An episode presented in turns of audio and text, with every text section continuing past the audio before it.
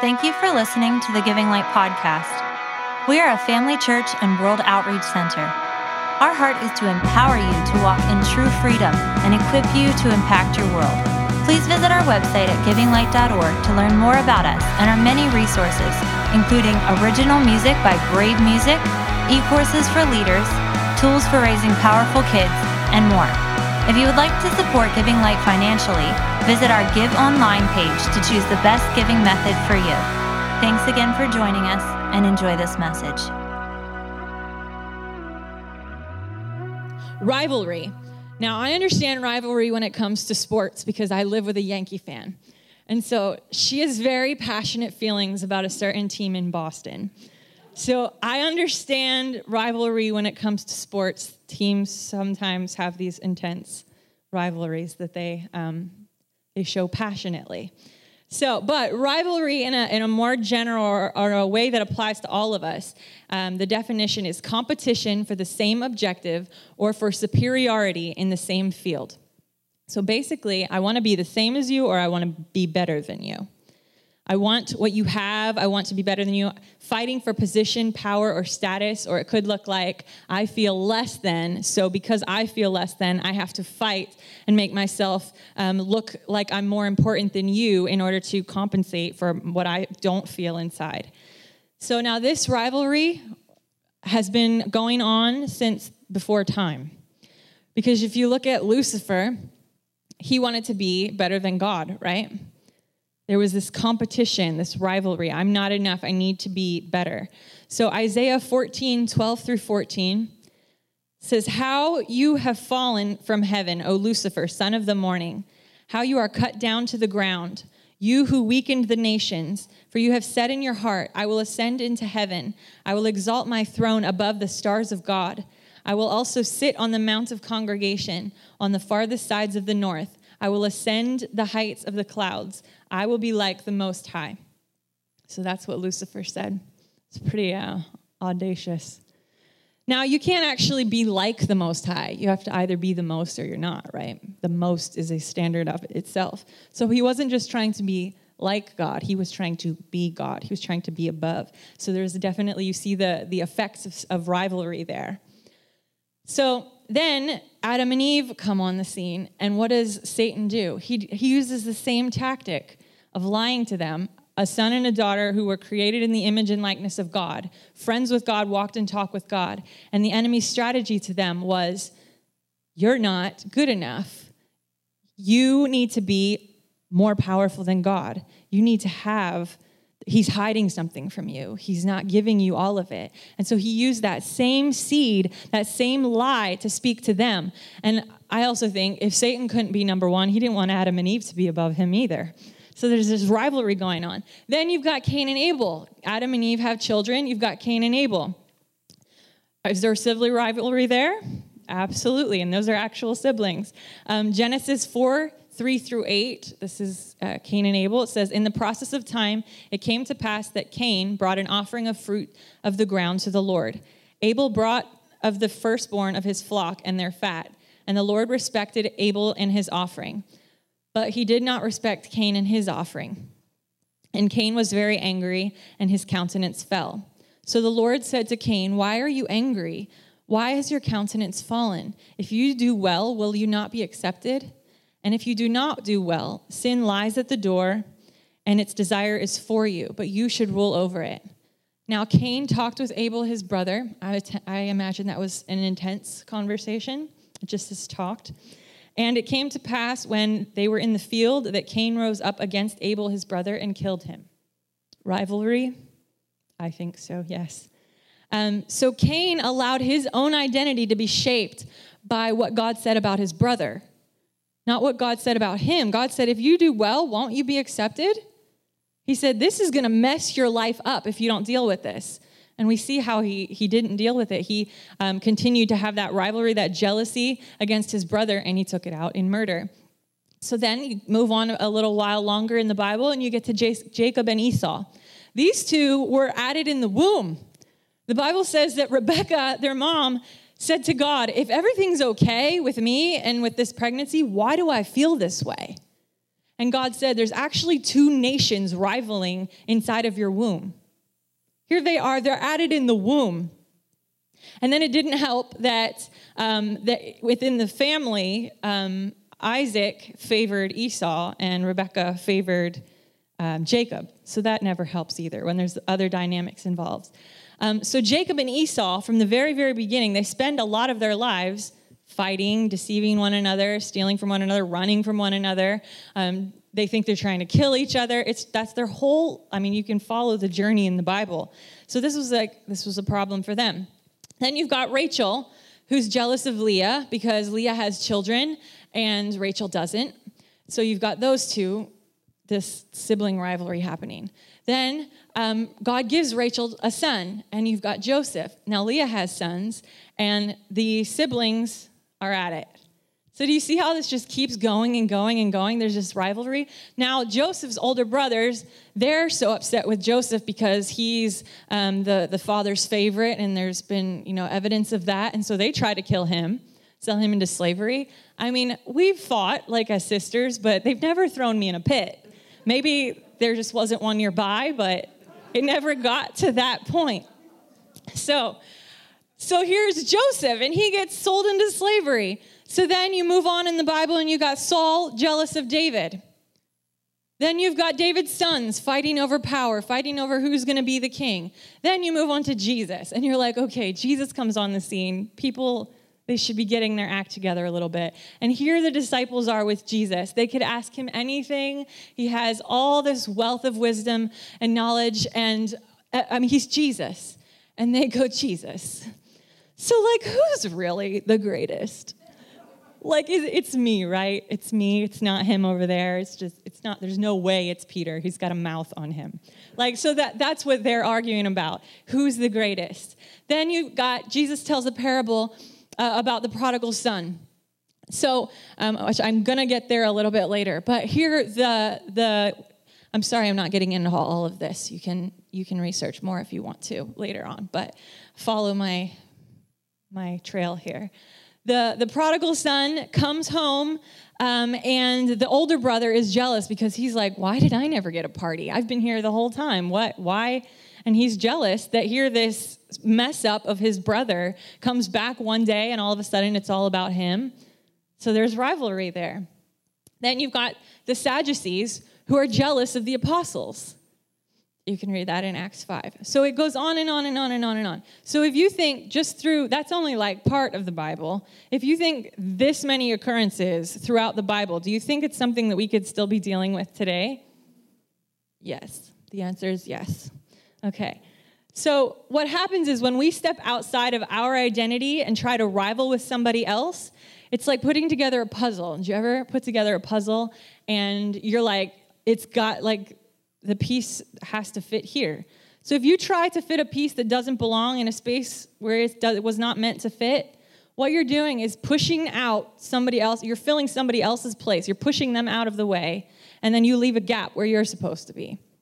So, like rivalry does that. We try to push somebody else out of their rightful place because we're not okay with our own identity. We don't understand who we actually are. So, we're not Build-A-Bears. Do you know what a Build-A-Bear is? You can go to the store and you can choose all of their different things. You can, or like if you customize a doll, we're not like that, where we can say, okay, I want those eyes and those legs and those abs and that character and that heart and that intellect. We're not like that. But you know what? We don't have to be because God actually created us perfectly unique. He didn't mess up when He made us. I think that's something like we really I don't know, I've I've had to get that into my DNA that he did not mess up when he made me. If I say something awkward and like whatever, he didn't mess up, so it'll be okay. Like pretty much that he didn't mess it up. And because he didn't mess it up, if I stay in him, I can't mess it up either. As long as I stay in him. So um, Lisa Bevere has a quote. She actually wrote a book called Without Rival. You can see Amanda, she'll teach you the whole thing. But she, um, Lisa Bevere, and I posted this quote on Facebook this morning. Um, she said, Don't spend your life trying to be someone else. No one has ever walked the planet who can represent God the way that you can. So I like that aspect because it's not just about us filling our place, but we're a representation of Him. And we're a unique representation of Him, and only we um, can be that uniqueness that our, that our world needs. And so, um, as much as I love the personality profiles and tests and all of that stuff, and they've helped me a lot, bottom line is He made you uniquely, and we need to celebrate the way that He made us. So, um, we don't want to despise who we are and try to wish it away, trying to be somebody else, because that is never what we were meant to be, never what we were meant to do. So God created you uniquely with inherent value. Say, I am valuable. Okay. So if we don't believe that in the core of who we are, we'll always be trying to get our value from somewhere else or something else. So Ephesians 1 4 through 6, this is the Passion Translation. Are you ready for some interaction? Okay. And he chose us, say us, to be his very own, joining us, say us, to himself, even before he laid the foundation of the universe. Because his great love, he ordained us. Say us. Okay, you're getting it. So that we would be seen as holy in, in his eyes with an unstained innocence. For it is always in his perfect plan to adopt us and his delightful children through our union with Jesus, the anointed one, so that his tremendous love that cascades over us would glorify his grace for the same love he has for his beloved one, Jesus, he has for. And this unfolding plan brings him great pleasure. So say, He chose me. Turn to somebody else and say, He chose you. We're not in competition. You can say that part as many times as you want. We are not in competition. He chose us. He chose us. He chose us. He chose me and he chose you. I did that backwards. He chose you and he chose me. He chose us, and we don't have any reason to compete with one another. He made each one of us unique for a reason, and he didn't mess it up. So we don't have to fight our way into our identity. We don't have to fight our way to try to be better than because we're not in competition. Now, on Fridays, I work for Debbie at her online business, and in the morning, um, we pray together as a team. And one day I came in um, to the prayer circle late. I don't know why. But I came in and, you know, they're all holding hands, and I stepped up to the circle, and they opened up and they let me in. And in that moment, the Lord just spoke to me this simple thing, and He said, There's always room for you. There's always enough room. It looked like a closed circle, but all I had to do was step up to it, and there was room for me. And the Lord just spoke, there is always room for you. There's always room for your contribution because He created a space, He created a seat for you at the table that only you can fill. So that's really important for us to know and understand, not just in our intellect, um, but in the, the core of us, in the depths of who we are. Um, because sometimes I think we think um, subconsciously of life like a game or a sport. So um, I went down memory lane a little bit this week finding this, but I was raised in a very Christian home. And so, like, when computer games first started out, um, we we got like we had some computer games and there was one called jill of the jungle that um, friends of ours had and so it was this little woman who like swung on vines and she had to go from level to level to level well my wonderfully christian parents managed somehow to find the christian version of this game and it was called onesimus a quest for freedom i don't even know how that makes sense biblically but somebody somewhere was like, wait, we need a. It, there was nothing wrong with the original game, but they had to put it had to be Onesimus, it had to be the Christian version. So, my whole point in telling you that um, was that sometimes we think that life is like a game and we have to get from level to level to level to level. And it's a competition along the way. And there's little monsters trying to eat us. And there are, like, we have to be on our game. We have to make the right step at the right time. And if we don't, somebody else is going to win. Life is not a game. Life is not like that. Um, he didn't create us to be in competition with one another. And He didn't create us to be like, okay, you're almost to the next level. Like we talk a lot about levels and seasons, like in church, and that's fine. There's nothing wrong with that. But it's not about getting from one level in our um, in our uniqueness and then going to another level. We're just living. We're living, and if we're content in who He's made us to be, we won't feel that that like pressure to try to always get to the next thing in order to be okay with ourselves, to be okay with God. We won't have to get to the next the next level and we don't have there was another game called like Captain Bible or something like that and you had to like use your sword of the spirit and like you had to use the scriptures to beat the bad guys. And I looked at pictures. Some of these bad guys would give me nightmares. Like they're horrifying. But the point is, we don't have to, like, the, the, bad guys, like, oh my gosh, I have to be so prepared for the bad. All we have to do is be us, be who He's created us to be.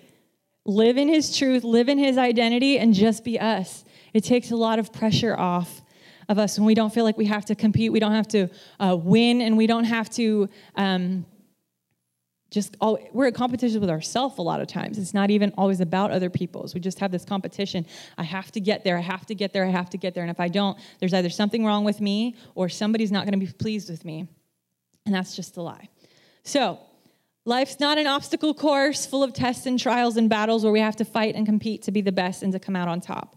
Say there is no competition. Okay. So, if you can find a place in the Bible where Jesus was in competition with somebody, let me know. It's you if you know if you really want to be smarter or whatever. You let me know if you can find that. If you're in competition with my message. But so um, a little while ago, I don't know how long ago, a couple years ago maybe, um, I was like going through something in my identity, and the Lord spoke, to, or no, and, and I just said to the Lord, I said, God, teach me who I really am. And I just made that my prayer every single day. Teach me who I really am. Because I knew and I know that if I know who I really am, then I won't be afraid of anything. And I can do anything. Doesn't that sound like freedom?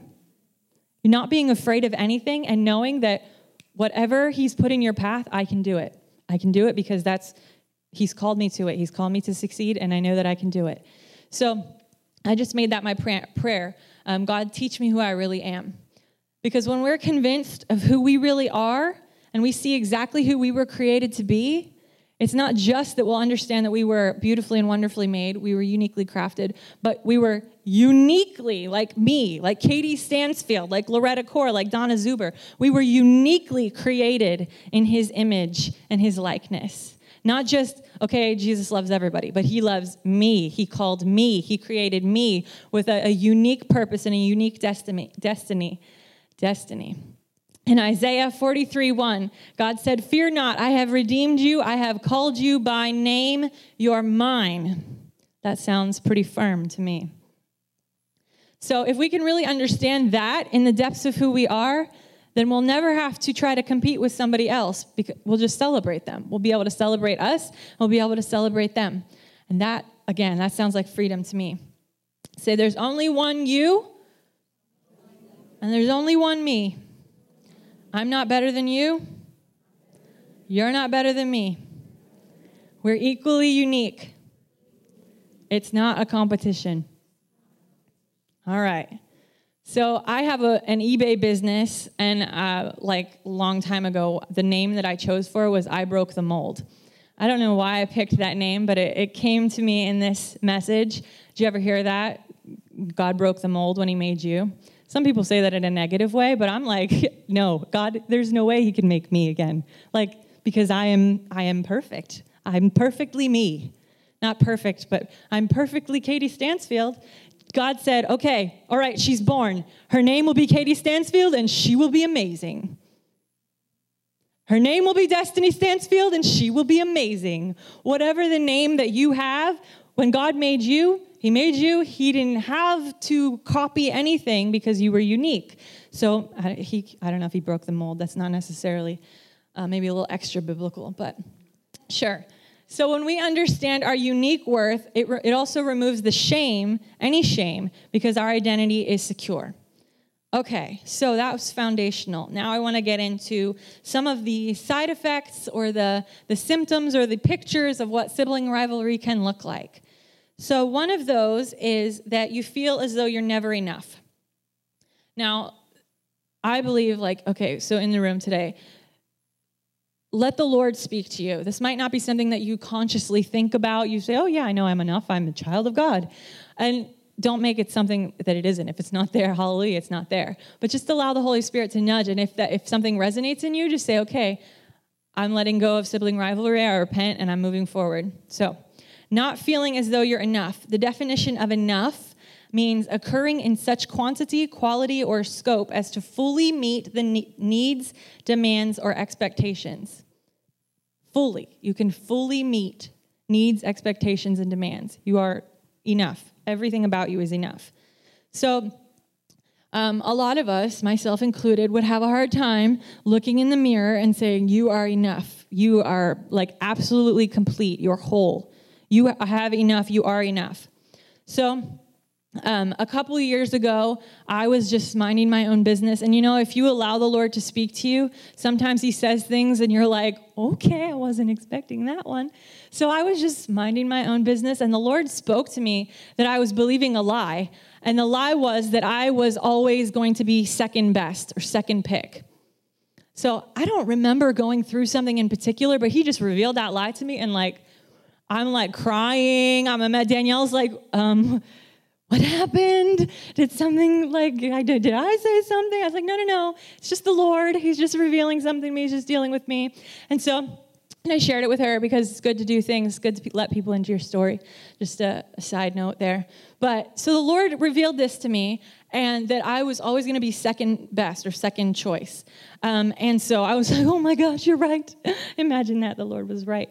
So I was like, okay, I need to deal with this because I started to see all the ways that that lie was affecting my life, even in the littlest things. And so that night, I prayed and I repented. I said, God, okay, you've revealed this. That means you want to heal it. And so I made my list of godly beliefs that I still have on my phone today. And if ever that lie, because the lies still try to come, it's not like um, it, it's not like I that night was the end of it. But now I recognize it, which is so good of the Lord when He reveals something to us that we're believing that's a lie or that's fear or that's not that's not a part of our identity, when He reveals it, it's like, okay, now I know, I'm aware, and I can deal with this. I can allow um, this healing process to continue, and I can partner with it. So, that night I made my list of godly beliefs. And when a thought like that comes in, in any way, shape, or form, that I am second best or I'm never going to be good enough, then immediately I have to make a very conscious, very deliberate choice to dismiss that thought and to replace it with one of the, the truths that God says about me.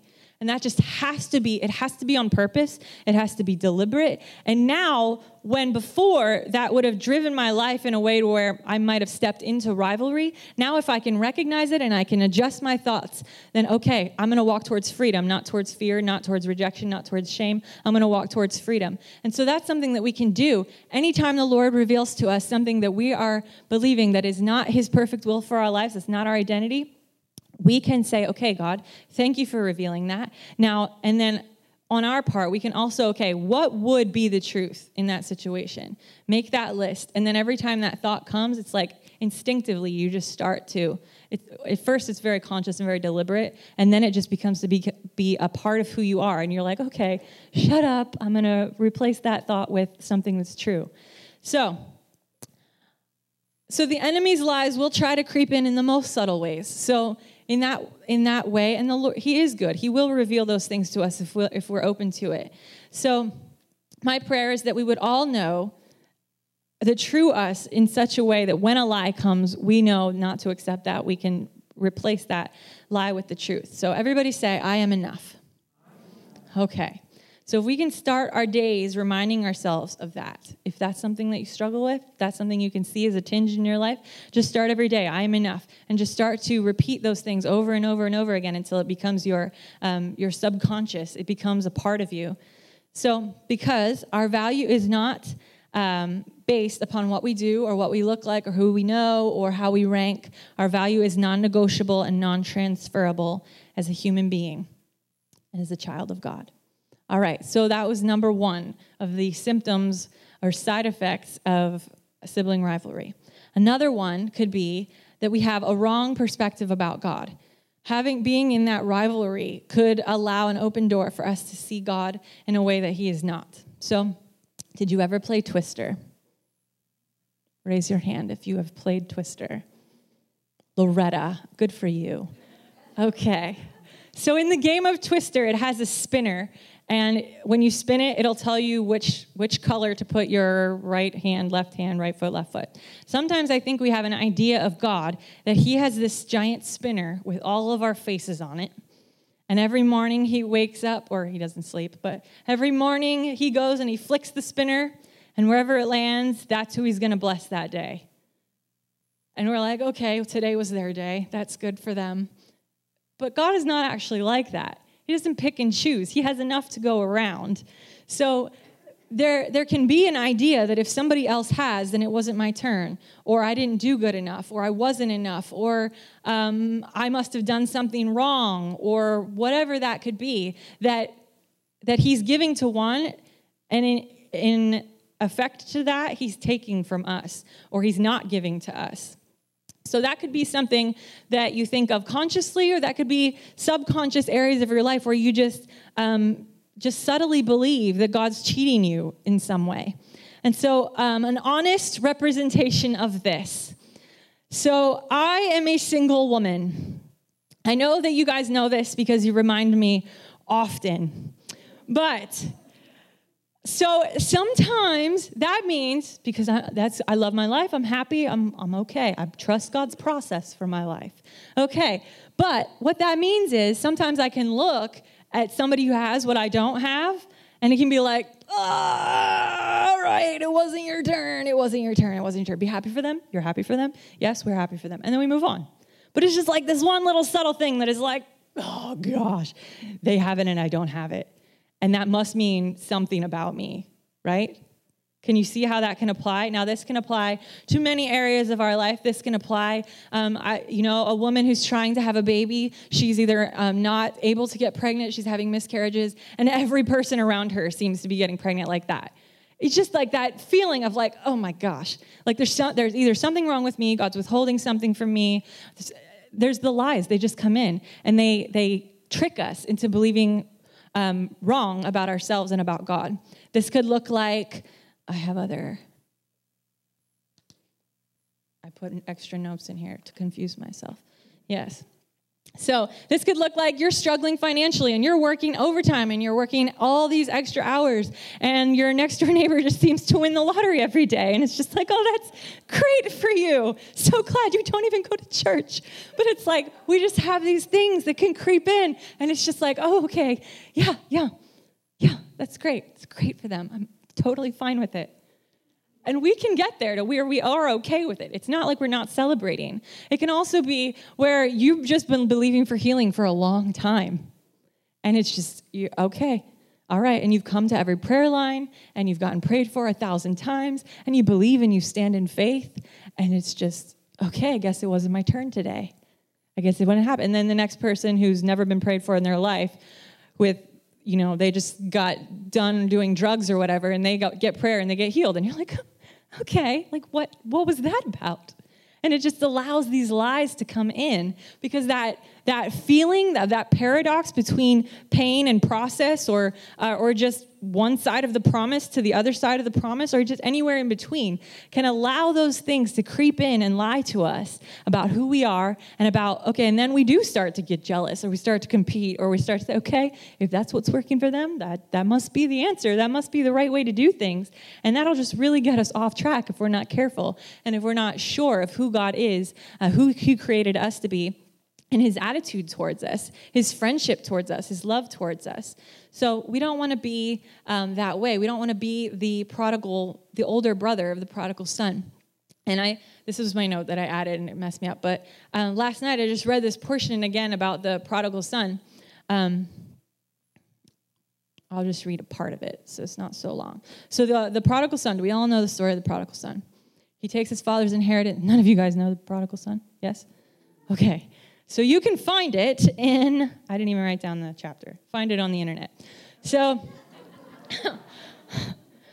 so um, the younger brother goes, he takes his father's inheritance, he parties, he blows it all, ends up coming back, um, and the father comes to him, gives him the best, kills the fatted calf, throws a party, and the older brother, who's been there the whole time, is like, um, excuse me, why or why? Why is this fair? Why is this right that you're doing this for him and not for me, who's been with you the whole time? And I never made all those stupid decisions, and I've been doing a good job. And can you see how he had an idea of who the father was in that moment?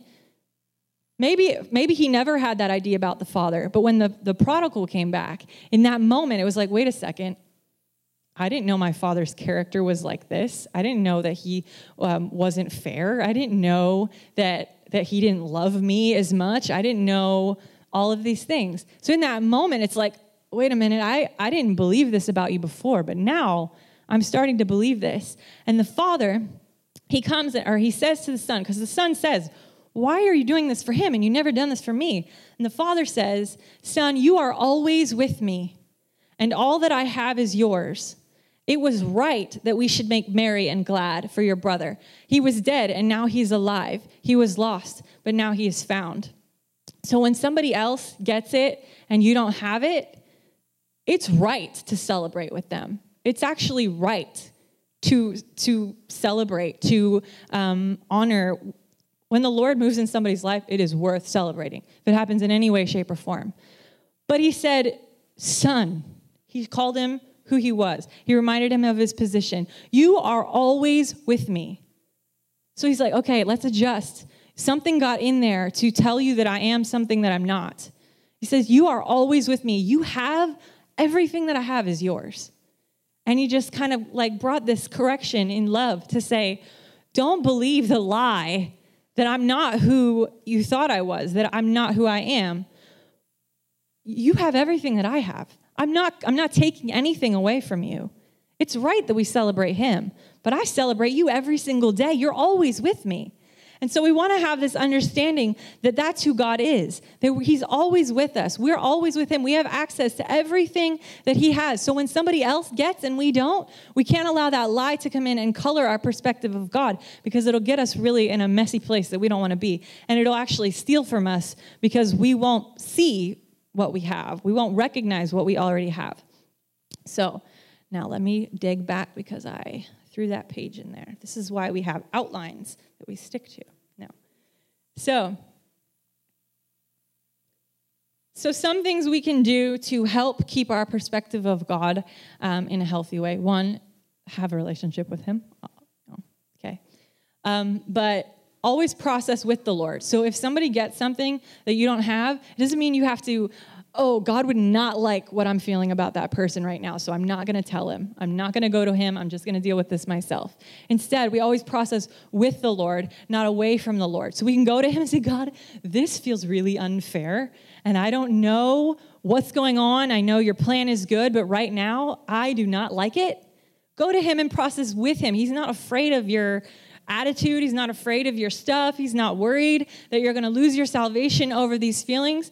That can happen when we do it away from God. But when we process with the Lord, it shows us not only does it correct our thinking, but it shows us again who He really is. So that the next time it's like, okay, I remember when this happened. Now I'm just going to celebrate freely and I'm going to walk in a new level of freedom which is really a happy place to be when you don't have to constantly be in that battle of okay, I did something wrong. And, and it's just like emotionally exhausting trying to figure out why when we could just go to God and have it have it worked out with Him.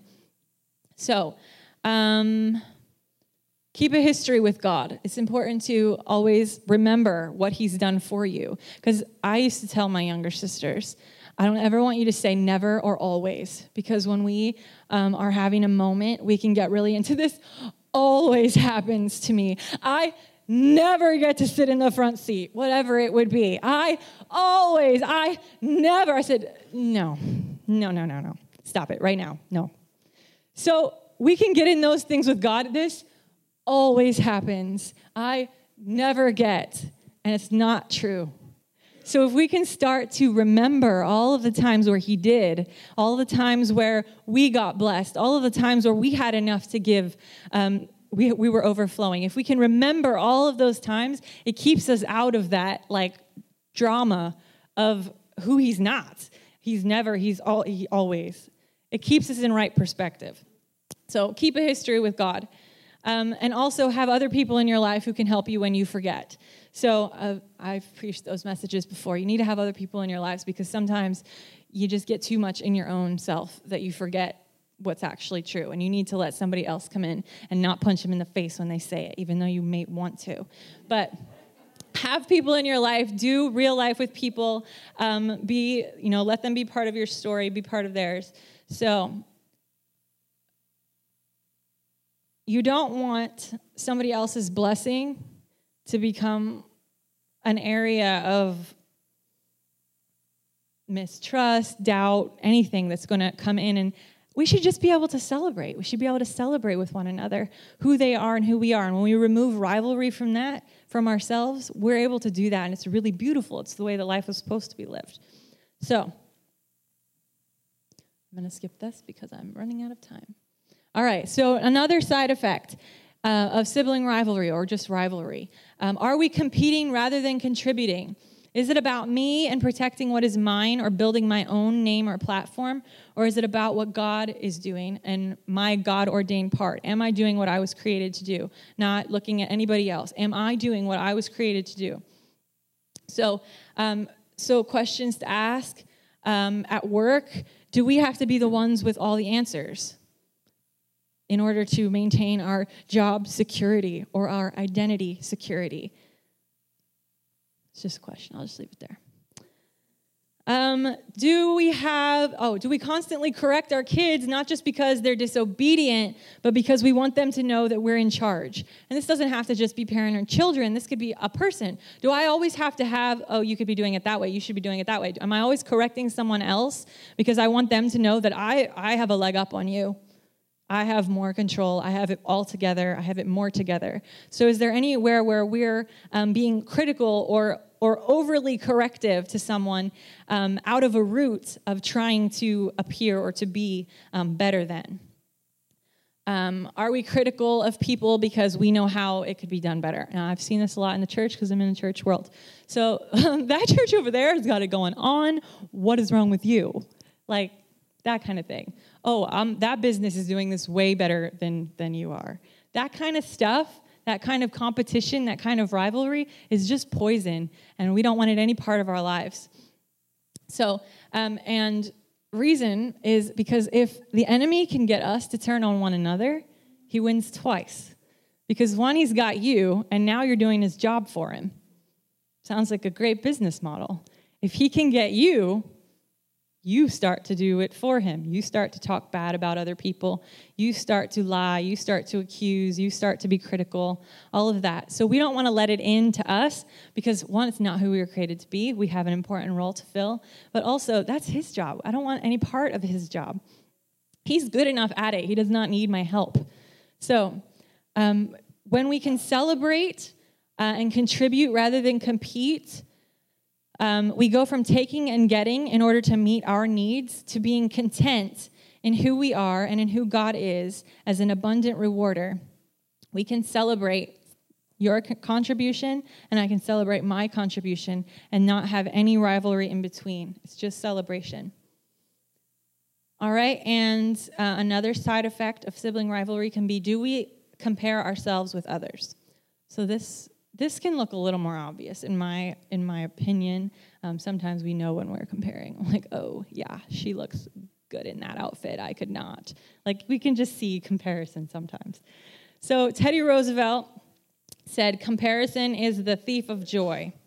Um, I have often said comparison is poison because it just is. It gets in and does nothing good for us. Um, it might look sweet because we feel it in the moment, we feel that gratification, but it's actually poisoning us. So, do we look at somebody else and we think um, they're more intelligent, they're more skilled, they're more beautiful, they're more popular, they're better, um, with the idea that who they are makes us less than? If we do that, we're drinking poison that will affect our lives. Or do we look at another person and we say, well, at least I'm not as bad as That's a trap also because we weren't fulfill, we weren't called to fulfill their destiny. We were only called to fulfill our destiny. Their journey looks different than ours, so we have no right in comparing ourselves with another person's journey. So, um, All right, so these are just some of the ways that rivalry can look because that's all I could fit into this time slot. But you'll start to kind of notice um, if you, um, you know, ask God, show me if there are areas of my life where I'm walking in this because I can see how it really um, could keep me out of your best. It could keep me out of, of identity. It could keep me out of my contribution. Um, and some, I skipped it somewhere along the way, but sometimes we can, we can kind of um, spite our, our contribution. It's like, I know that God's put this ability inside of me, I know that He's put it in me, but I don't like it. And so we start to just spite it or not use it, or I, I don't enjoy this. Rather than saying, God, okay, you've put this on the inside of me. Give me joy in this. Give me, give me um, satisfaction in this. And see how something um, that, that you almost said, I don't want this, how can he can actually um, pull it out of you and you'll get fulfillment out of it. You'll get satisfaction out of it. So, all right. That was a side note I threw in there from somewhere else. So, questions to ask yourself to see if you're being affected by sibling rivalry. So, these are just some that I thought of, but there are many, many, many, many more. So, am I living for my life? Uh, am I living my lo- life for myself, or am I contributing and receiving from the contributions of others? Do I feel like I can't be myself and still be accepted? Do I feel like I have to perform in order to fit in or earn favor? Uh, when on social media, do I find myself wishing I were someone else, living someone else's life, which is that's not their life, it's just their highlights. Um, when someone else is doing well, do I secretly wish them to be brought down a notch? Do I follow outward success or am I content where God has positioned me? Uh, when I watch movies, TV, or sports, do I romanticize the characters or players and compare my life to one that is not real? Do I live vicariously through my children or through anyone else in my life? Am I jealous of my spouse or my friends when they excel in an area where I do not? Can I receive feedback and correction from the people in my life? Do I find myself focusing on how life is not fair or believing that I am always getting the short straw? Do I have people in my life who I can be vulnerable with, or do I keep a distance because I'm afraid they won't like who I am? Or that you've put on a mask for so long that you think they don't even know who I really am? Can I go boldly before God with my flaws and insecurities and allow Him to speak into my life? Um, so, like I said, those are just some, and I know that was like dropping a bomb right at the end. But um, we just want to be ones who are not competing. We're not in competition. We see ourselves as enough. We see God for who He is, um, for the, the good, good Father that He is, um, and be able to celebrate what He's put on the inside of us, what He's put on the inside of the person next to us, um, because there's really a lot of freedom that can come out of that. So, is that something you want to be free of? Rivalry? Okay, if you don't, I'm going to pray anyway. Father, we just thank you, God, that you're helping us to see who we really are, to see and to know our identity to such um, an extent that we don't we don't think for a second to compare or to compete with another person. God, we just repent for any areas of our lives where we have stepped into that rivalry, God, where we've thought that we're not good enough or that we had to outperform or outwork or, um, or any other comparison with another person. God, we just um, repent and we ask that in your mercy, God, you would reveal any areas where that is alive or active inside of us. And God, uh, we just thank you, God, that um, you only reveal things to heal it. And so, God, I, even as you um, reveal those things and you, you teach us and you walk that out with us and how to um, be completely free of every form of rivalry, God, I just thank you that there's going to be just such an acceleration uh, of celebration, of validation uh, for ourselves and for one another, God, and for the, the amazing uh, cornucopia of fruit that's going to come from that, God, that we're just going to um, just step into another uh, aspect of freedom in our lives. So, Father, I just thank you for blessing each one here today, God, that you've made them um, uniquely. Um, you've made them to be celebrated, beautifully and wonderfully made. Um, God, you called them good and you never um, changed your mind. So, Father, we just thank you for blessing each one uh, in Jesus' name. Amen.